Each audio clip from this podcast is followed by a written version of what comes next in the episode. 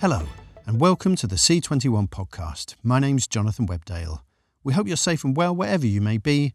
Today we hear from Chris Thickier, founder of Archery Pictures and executive producer of Sky Atlantic drama Riviera, about the challenges of bringing back multinational shoots in the current environment. And Orly Atlas Katz, chief executive of Ananey, about how Viacom CBS's acquisition of the company earlier this year has changed things for the Israeli pay TV group.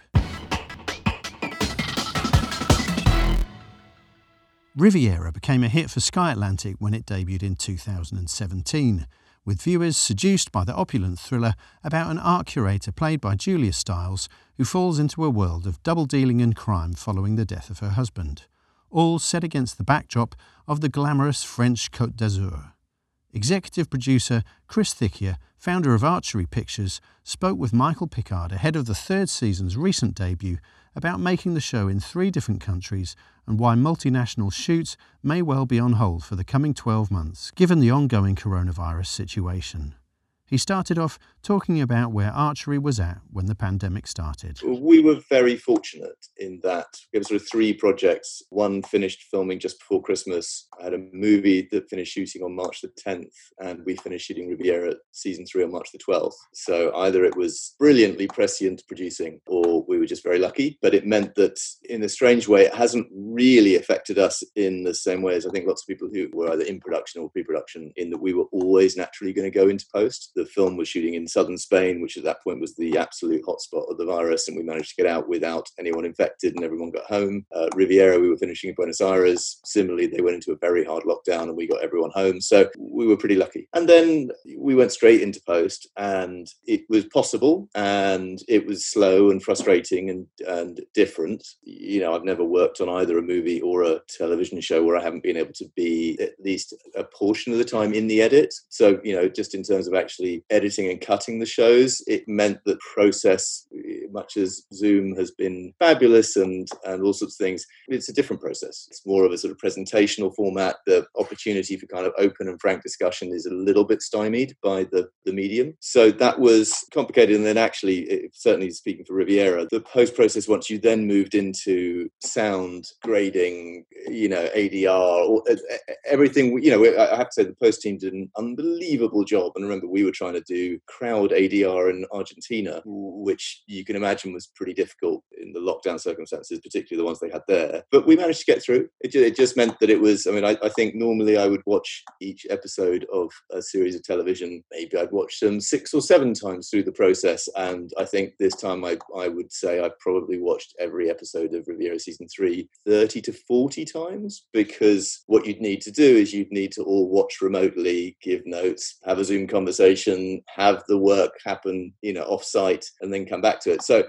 yeah, it's we're very, very delighted that it's delivered, and I'm very proud and happy that we managed to do it and that it's as good as it is. But yeah, the process is frustrating, and I think that will be one of the issues going forward. I think for anyone producing something on large scale is how do you build that new time frame? You know, how you approach delivery and working methods and all sorts of things. And so, in terms of that, I guess that's the the back end of the process. How has the kind of the front end in terms of development and things got like you know creating projects themselves kind of changed for you? I guess that's all remote as well, but largely hopefully untouched as well. Yeah, I mean, you know, we've we've got a few things going. We actually we did run a virtual room for a project, you know, that was a, just a pure piece of development uh, in house. And having been through that process, and we're currently writing, uh, we're currently running a, a, live room again. There's no comparison to having a group of people in a room talking over one another in the nicest possible way. And I do think that the creative process of developing, certainly in a sort of in a group format, I'm sure lots of people are doing it. That's really hard. You know, we're fortunate that we've got a room that's happening now. Obviously, only six people, obviously socially distant, and some people are zooming in. That may well be in danger depending on what happens with the next round of lockdowns. But yes, I am no fan of virtual writers' rooms. And I think there's an additional element of creativity to human interaction face to face in a room. The way that people communicate, the way that people work with each other, I think is different. If nothing else, it means that you're not sitting looking at a picture of yourself for hours on end. Uh, which I think is is massively distracting for anyone. So so look, the process is is ongoing. I think when it began, when the lockdown began, there was this idea that it was going to be like a writer's strike. That oh, everyone's going to have this enormous amount of time on their hands, and so all of those spec scripts and amazing new creative endeavors would be launched eh, because people had time on their hands. And to date, I'm not sure I'm feeling that. I think actually the the lockdown itself and the uncertainty that that bred, plus people with kids and homeschooling and all those sorts of things, I don't believe it was a massively creatively productive time because I think people were genuinely thrown by what was going on in the world. I think they were affected by it. And then on uh, sort of structured creativity in terms of rooms and all those sorts of things, I'm, I'm, I'm afraid I, I sit in the camp that can't wait for it to be live again. Having come from a, an international set with, you know, cast and crew and locations, you know, all around the world converging into one, you know, onto one show, how do you foresee shows like that being made in the next year if if it's going to take that long or longer? You know how do you see the you know the industry kind of shaking out from from this hopefully over the next few weeks and months? Well i mean I, it's a difficult one. This it's um, glass half full and glass half empty in this regard. In the glass half full is i don't think there will be another show that goes to three different countries uh, on this scale for quite some time. I mean, you know, so, so the plus side of that is we're about to launch a show which is unbelievably escapist, glamorous, and international, and I think there'll be a massive paucity of that material for some time. So selfishly, I hope that that will benefit the show. But for my business, you know, the, the projects that Archery are known for, the projects that we're interested in developing and producing, tend to be large scale international, and I think that's going to be a very, very tough prospect. I, I, you know, production is starting up. We we strangely on on another project we did a few days of reshoots about six weeks ago, and it was kind of an interesting. Actually, it was quite an interesting way to see how production will run, and it ran fine. There were COVID protocols and procedures, and again, I think it will make shoots take a little bit longer, and there will be an additional cost element to it. And at the moment, there seems to be certainly a, a graph which goes from the sensible to the demented in terms of how one approaches COVID security in production. But I, I think you you would be brave to be doing something that was multi-territory for the next year. I think you can mount large-scale production, but my instinct would be that you'd want, probably want to be in a single territory rather than multi-territory. Obviously, we're you know we're constantly trying to keep up with and figure out what the insurance options are, whether shoots are insurable, how you would work them in, how you would bond them. But the added difficulty and anticipated problems with moving crews and talent across borders when you you don't have the security of whether or not there are going to be quarantine laws in place. I think I think you know if you were to do something large scale and international, you would pick a country, you would move to that country, and you would shoot in that country. And I think you'd be brave to be trying to do multi territory shoots at this point. Uh, and I think that will I can't see that really restarting for I'd, I'd say a year. I mean I I, I, th- I think if, if I'm honest, we have two shows that we're looking at potentially for the back end of 21 or the beginning of 22. They are large scale, they are international, but we're sort of saying, okay, we, let's pick a country and not try and globetrot in quite the same way. Could you find Buenos Aires in uh, the UK, perhaps? It's definitely possible. I think that, you know the the problem we set ourselves with Riviera was that we were very clear very early before we even began season one that we wanted it to feel authentic and be authentic. That actually, if you were going to do a show that was called Riviera, and you know when we first launched, it was very much focused on the south of France. We wanted to be there, and you know there were lots of good arguments financially to go go and try and match it in Croatia or match it in some, you know, low cost production centers. But for us, we felt it was going to be part of the DNA of the show that it was that we were shooting in the real locations and finding the most glamorous locations that match the show. So I, I strangely for Riviera, I don't think we would ever consider doing a show that wasn't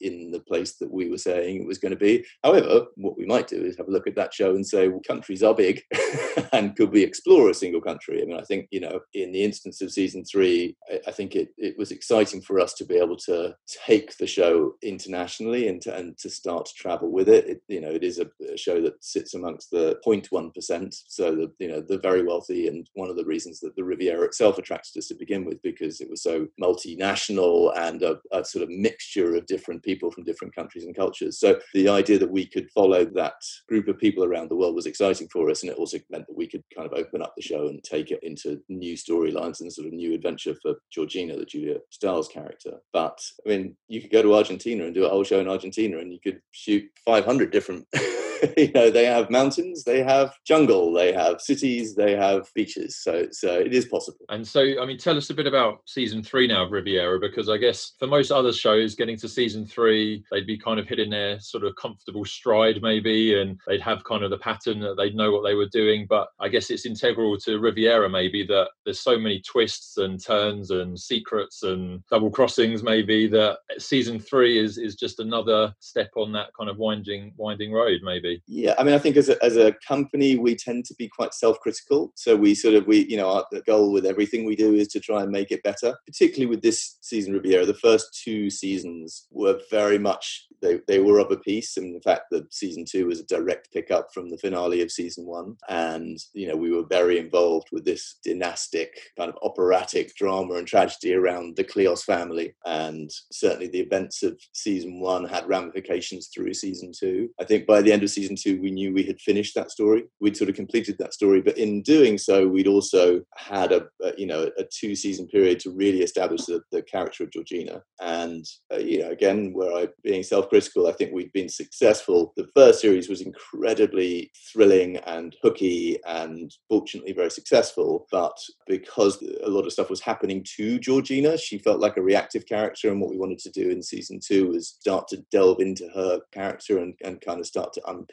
the complexities of who she was, this woman who chose to kill her stepson at the end of season one. So I think our goal for ourselves was to make her more proactive and to really sort of build out that character. And I think what we managed to achieve achieve at the end of season two was a really interesting, complex, ruthless, but you know, a, a, character with her own very clear moral standards and universe that maybe sit just slightly to the side of what one's traditional moral universe would be. So I think the, for us, the exciting thing was to take her and then see whether we could put her into a new situation. And in Julia, we've got a spectacular actress who completely embodies the character, loves the character. And so we sort of thought it was exciting to take her on a new adventure. In terms of where we go, we start the action in Venice. And the other thing that I think was exciting for us was not having to do a direct pickup. So we we pick up, you know, notionally a year after the events of season two. She has settled. She's in London. She's teaching at the Courtauld, and we introduce a new character played by Rupert Graves, uh, Gabriel Hirsch, who is uh, in the world of art restitution, who persuades her that this might be an area she'd be interested in. They go off to Venice. They're going to restitute a, a famous painting back to its rightful owners, and all sorts of stuff goes wrong which then leads us back to Saint Tropez and the French Riviera, and then springboards us into a, a, kind of political conspiracy in Argentina. I mean, why do you think it was so successful in season one, and, and what are those you know tentpole moments or the kind of tone or style of the show that has meant you know you're now kind of tried to carry through for season two and obviously now season three? I would say that one of the reasons season one was successful, and credit really to, to Anne Mensah and Cameron Roach, who, who, you know Anne was then at Sky working with Cameron. When we we sort of developed the project, I developed the project with with my partner, a, a, guy called Paul McGuinness, for a couple of years. Paul used to be the manager of U2, had been the manager of U2 for 35 years, and he and the band had had houses in the south of France for a long time. And he came to me with the idea of doing something that was based down there, and really did look at this idea of a the sort of international jet set the notion of, you know, behind every great fortune lies a great crime. And we brought Neil Jordan on to write the pilot. When we first took it into Anne and Cameron, I remember getting a call from her to say, Is this fun? And we went, Yeah, it's fun. And, and I think contextually, you know, at the time when this project was presented to Sky, it was right in the middle of Scandi Noir. It, it was all cold, it was all grey. Most of it was about child rape. People were wearing jumpers. And fundamentally, there was was something exciting about doing a show that was avowedly colourful, glamorous, big, international, that still delivered on the sort of thriller beats, but was was fun and entertaining. And I think there was an appetite for it. So if I was if I were honest, I'd say that was one of the key reasons for the success of Series One was it just filled a gap in the market that wasn't really being accessed. And I think people were looking for something that was escapist and glamorous and exciting. I'd say Series One was uh, it was also you know incredibly hooky and thrilling. I think what we managed to do with series two, as I sort of touched on earlier, was to start building it out in terms of psychological complexity. And I think that was what we needed to do to progress the show from being a part break, you know, based, you know, sort of momentum driven thriller into something that had more depth. And I, again, I believe that we achieved that. And in approaching three, what we really want to do is try and have the best of both of those worlds. We decided to move it from 10 parts to eight parts to really lean into its thriller nature. And actually, I think 10 is, a, is sometimes a difficult format to maintain a core thriller plotline. So I think we've decided to re engage and make it a pure play thriller, but bring to it all of the complexity and depth of character that we'd invested in in series two. Again, we're very fortunate uh, in the case of season three, we, we had three great partner producers in Venice, in the south of France, and, and in Argentina. Uh, as I said earlier, we, we always set ourselves the task of trying to shoot in the best, most glamorous, most difficult locations to, to achieve, whether that's on super yachts or unbelievable houses or incredible sort of cultural buildings and monuments. I feel like in each country we you know we always try and find something that's emblematic of the place that we're shooting and you know we try and give scale and we try and give our audience an insight into where we're shooting and particularly this this sort of lifting the curtain on the the world of the super wealthy and where they live and go and in whichever country they're in. are you planning more riviera? Is that or is that i guess going to be put off uh, a little bit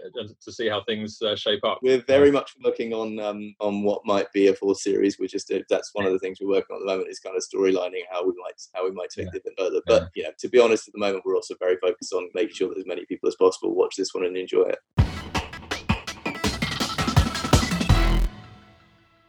Chris Thickier from Archery Pictures. Viacom CBS took full ownership of Israeli producer and pay TV network Ananey Communications in April this year. The latter's chief executive, Orly Atlas Katz, spoke with Gunnar Kuse about how the deal has transformed the business, opening up greater international opportunities, and contributed to a faster return to production after lockdown. So, first of all, we are very happy to have a new family of Viacom CBS, as it is one of the biggest media organization in the world, creating huge amount of great content. So, to be part of this family, it's it's an honor, and it's really we believe uh, that it will grow Ananey in, in a faster way than if we would do it by our own. It's not a, um, a strange family for us because we were working with this Viacom for years. For uh, I guess Udi started to work with them in 1998, so it's it's it's not all new to us, uh, but it it's definitely upgrading us. I think um, uh, the first thing that we are all happy with is the fact that in the last few years the Israeli content industry is doing beautiful stuff. Fauda and Euphoria, and uh, you know there are so many examples of of great Israeli content that's been uh, done uh, from Israel, and we are part of this great opportunity. And we in Ananey succeeded in in getting to international market as well with with a Greenhouse Academy, a teen drama that we did for Netflix. So for us and for Viacom CBS, it is a great opportunity to tap into the Israeli content market and, and get it outside of Israel and also get it in Israel in a bigger way by co-producing or you know tap into the talented creators that are here in Israel. Uh, what has it changed in terms of your role? First of all, it was very important to Viacom CBS to keep us as an independent, innovative company. And they asked me to continue in my role as the CEO of the company. And uh, I'm working now with a bigger team and with few new colleagues. And it means that I'm learning a lot. For me, the biggest change is that I have colleagues and people that I work with that can upgrade my skills in the business side. Because again, being part of this big and professional uh, media company like Viacom CBS it's great. They have so much uh, experience and knowledge from everywhere. And the other bit is the possibility to explore our Israeli content with the help of this family, distributing our content, our titles on one hand, on in the other hand, co-producing with uh, Viacom CBS or using their knowledge and know-how to co-produce with other clients, companies. It's big for us as a company that was doing quite well in the Israeli market and in the international one, now to have this full uh, range of knowledge, experience, and connection outside Israel, it's it's great.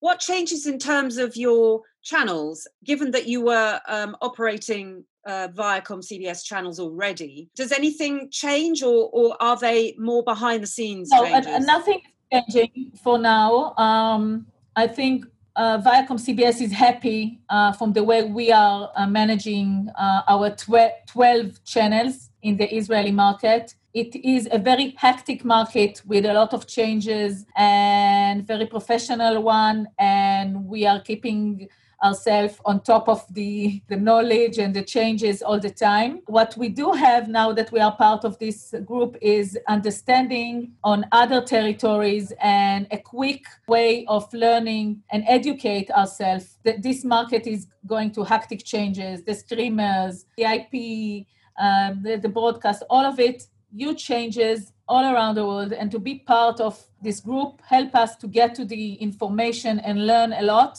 every day. Uh, I can uh, give example on on the COVID side. So once the COVID attack all the globe, so everyone stopped producing, obviously, and our production company is our biggest business. And when we went back to production during uh, the COVID time, it was around June, we had huge help and uh, instructions from uh, the Viacom CBS task force on how to do so. And we got back to producing with a protocol of uh, Viacom CBS that touched every step of the, the stuff we needed to handle. The uh, security to keep the employees and the talented healthy, all of it. We got huge help from Viacom CBS and i think it's a great example of how the fact that now we are we are being owned by this organization helped us go back to production really quickly in, in a very good way. And we succeed to finish 10 different production from june to now which is huge huge. And none of them uh, we had any covid issues. As an example of the sort of uh, production challenges that you've faced, you know, what have been the biggest lessons, I suppose, and what sorts of additional measures are you now implementing in order for the content pipeline essentially to keep flowing? So, um, again, with the big help of the task force of Viacom CBS, we did few things. One of them, for example, was uh, dividing the crew to capsules and to bubbles and they couldn't interact between uh, the bubbles. So for example the whole crew of uh, beauty cannot interact with the producer's uh, bubble. And the producer bubble cannot interact with anyone else which was you know it's a big thing because you have breaks you have you, you want to talk. No they couldn't interact with each other. We divided a whole uh, area a different area. So we had to double the space we took because then we had to divide the areas and really strict between the different area. You couldn't move between the areas, which was big. We doubled all our uh, monitors because we had to double them. You couldn't be crowded around a monitor. So the beauty team got their own monitor and the director and everyone got different. So we had to double everything. We had to put everything in nylons so it won't pass the disease we had a corona uh, inspector on set all time, forcing everyone to put masks to clean their hand. And uh, so we had few big measures that we did on the production. On the other hand, as a producer, you have to be really flexible because you have to change the, the, the, the schedule every day almost. Because if someone doesn't feel well until he's been tested, you have to postpone the shooting or to get different crew uh, on a different day uh, because of someone doesn't feeling well or uh, we expect that he has a, a, the virus. So we had to be very flexible. It's a 70 day shooting drama and it took us instead of 70 75 and we had to change every day almost because not only if someone didn't feel well or some or uh, if someone uh, had to go into uh, quarantine because he was next to someone so we had to change everything again so we had to be very flexible. Essentially, you'll be using this model going forward for the foreseeable future until things change. And now it's the way, the new way of producing. In the beginning, when we started, we said, okay, let's do it for a month, too. The corona will go away and we can all go back. But no, we understand that this is here to stay and the planning is very important you have to plan everything in advance the areas the stuff the people that you always keep someone as uh, to replace someone because of uh, the changes. And we also did some changing in the script on physical if we could avoid physical uh, touch between the the actors we did it. Lucky for us most of what we are producing is for kids and uh, teens so we could do it without a lot of physical uh, closeness. So it was a quite a learning curve but i feel now we are very up to it. We know this is our new normal. And can i ask you a little bit about the insurance situation in israel?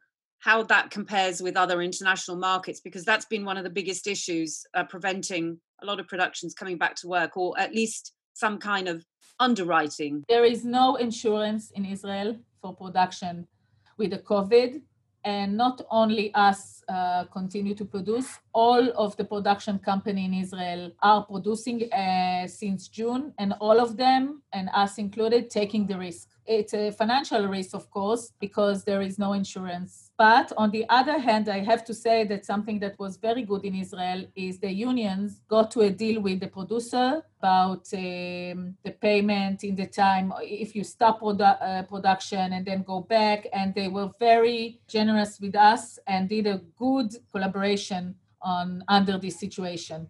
So everyone go, got back to producing in June and with a with a good good relationship with the unions and good deals with the unions and no insurance. And how has the pandemic affected what viewers see on the channels and how has it affected the channels and digital services and how have they performed so far? Yes, so first of all, uh, this market is not based on advertising but on subscriber fee.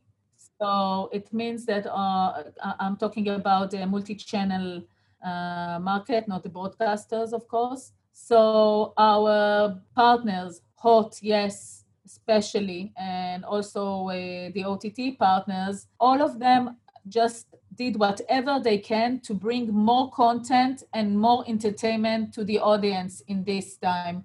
Uh, so, for example, in our case, we launched a new channel for free. It was uh, an ex- exercising uh, channel for the adult audience that could not go out and do their exercise. So we launched a whole channel of how to exercise at home. So this is one example. The other example, and this is what we did with kids, we had two productions that were due to be launched around June and we just did whatever we can and launched them April or March when the um, quarantine started because we understood that kids are at home, they don't have anything to do, and we we have to supply them some kind of relief and some kind of entertainment. We open um, an open studio, a live studio for teens uh, to ask questions and to have some information about the COVID. So we did it every day. We even did something with the prime minister and his wife. They came to Nick Channel and answered kids' questions about the COVID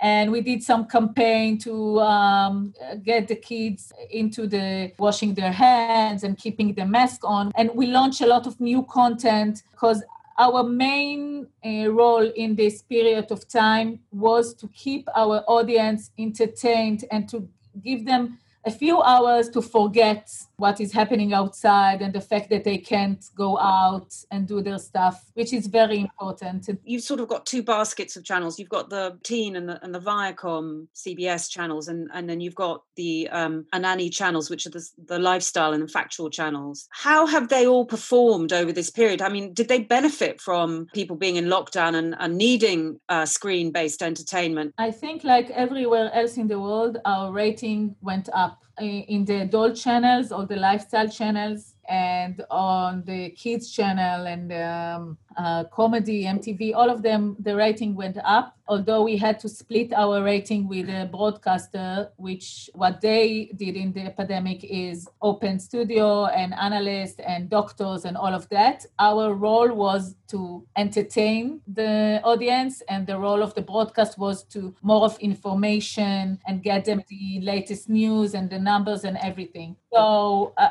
uh, uh the rating went up and the loyalty we have huge uh, engagement to our channels on the kids side and on the lifestyle side. So it's also it's gone up because in this time of need kids adults all of them needed someone to rely on to again entertain talk to them. And we see it in a very uh, serious way. It's it's our role. It's it's give them a bit of comfort in in this time of need. And it was yeah. time of need. You were locked in, in your home either alone when you're you know the adult side alone cannot see your grand, grandchildren your kids. It, it's difficult time so we had to give a lot of content and entertainment to keep them as much as we can happier. Will the spread of content that you have remain the same, uh, albeit with these new COVID proof production measures? Or has there been a shift in the kinds of programs that you're looking for simply because of the conditions that we now find ourselves in? Basically, we're maintaining the spread because what we are specialized in is teen and uh, YA content, which always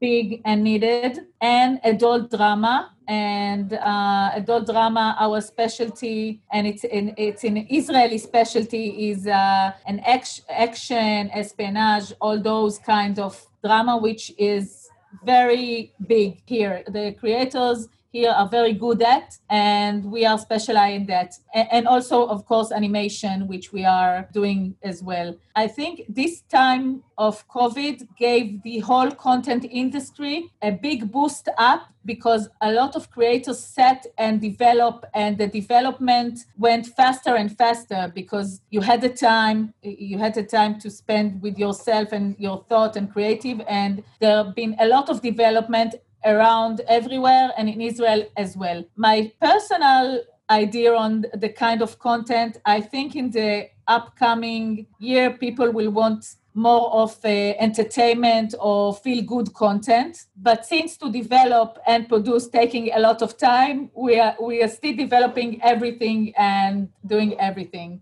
How is it best for third parties to work with Ananey and how do they pitch to you? Okay, we, ha- we are working with a lot of third party companies. Actually, it's another benefit of uh, being part of Viacom CBS because for us, any company that want to either co-produce with Israeli broadcaster, Hot, Yes, Kan or anyone in the, this market or want to develop with us something to the international market, we are open to hear and to different kind of models, co-production, co-development, executive producers, whatever right for the project. And we have all kinds of deals and again, as we all saw, the globe is all open, and there is um, now more than ever a possibility to work together and to create together. It's hard to forecast too far ahead, but you know, w- what for you will be the biggest challenges over the next year? So, if I would have to point out one is traveling and why because we think we have a, a special ability to produce here in Israel uh, American shows, European shows. Since we we did it with Netflix, it was great success, and we are doing it fast and very in a very professional way. And now that traveling is not something we can do, it's it's a bit of a challenge. But again, we look furthermore in the road. We are all hoping this situation will finish in a year, and then we can uh, get back to traveling and bring here actors and shoot here in Israel like we plan to do. Uh, and I think this is one challenge we are facing producing other COVID was, um, again, learning curve. I think we got it. We know how to do it. Yes, it costs more and it need more flexibility, but we now have the knowledge how to. How many scripted projects do you have on your slate at any one time? And has this changed? And do you see the industry moving into a, a productive phase? Capacity? First of all, we have on our slate something around 25, 30 different developments. I think that what is happening to the content market, and it happened before the COVID, is more platform, more binge watching. Until a few years ago, you would uh, produce a series, then broadcast it week by week. So you have four months, five months for a series. Now you launch it in one time and get uh, get the series done. So what it means is that you need much more content in any given moment. And the new platforms the new streamers the paramount plus the new one of viacom cbs and the other ones that are in the market netflix disney plus all of those will just increase the need of content and it's it's a good thing for the content industry. And the other good news for the content industry is that the language barrier is almost gone. People around the globe are willing to watch a series in any language. Which wasn't the case a few years ago. So again it's opened a new window for all content people around the globe. And i think israel in a good place to to benefit because we have great creators, great uh, relationship with the Israeli platform, and we are very much focused in, in great content. Orly Atlas Katz from Ananey Communications. That's all for this episode. There'll be more from the podcast tomorrow, but in the meantime, stay safe and stay up to date with all the latest developments by following C21 online, on mobile, and social media. Thanks for listening.